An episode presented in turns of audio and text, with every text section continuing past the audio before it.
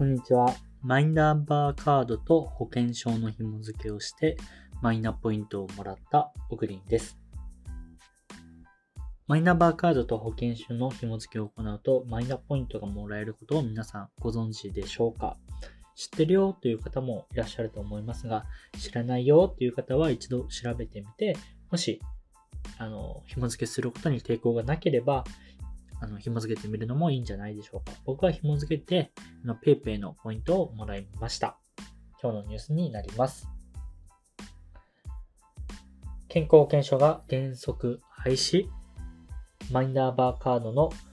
マイナ保険証3つの注意点。2021年10月から本格的にマイナンバーカードが健康保険証、マイナ保険証として利用できるようになったことをご存知でしょうか日々活用範囲の広がるマイナンバーカードが健康保険証としても利用できると便利なこともある一方で注意、注意しておきたい点もあります。ということです。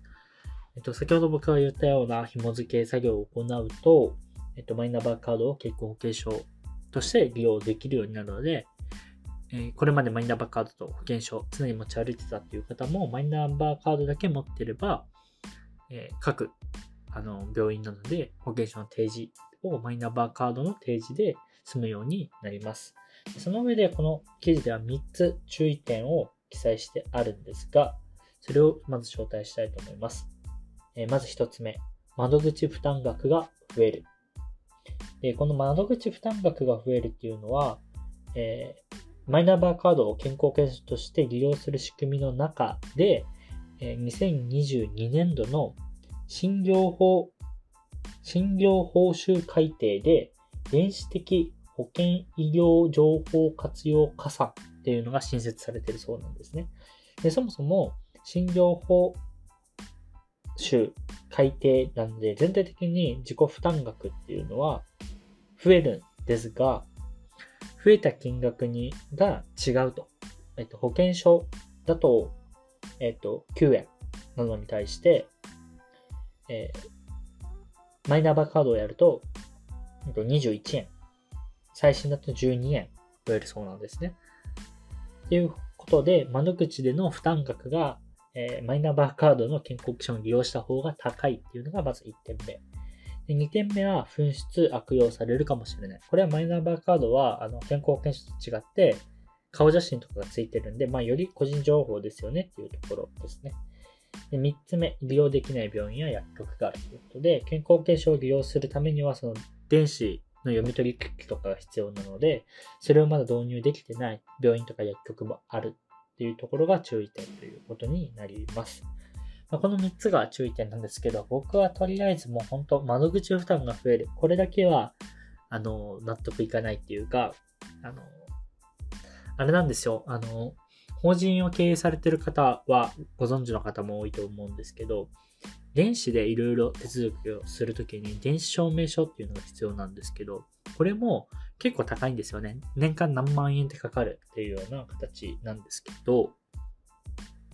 こういうのも含めて国は電子化したいのに、そこに、あの、費用を取るっていうのが、僕は本当にかなり納得できないっていうか、あの、どっちやねんっていう 感じ感じを僕の中ではするんで、うん。もちろん、機器の導入とかいろんなコストがかかるんですけど、それは必要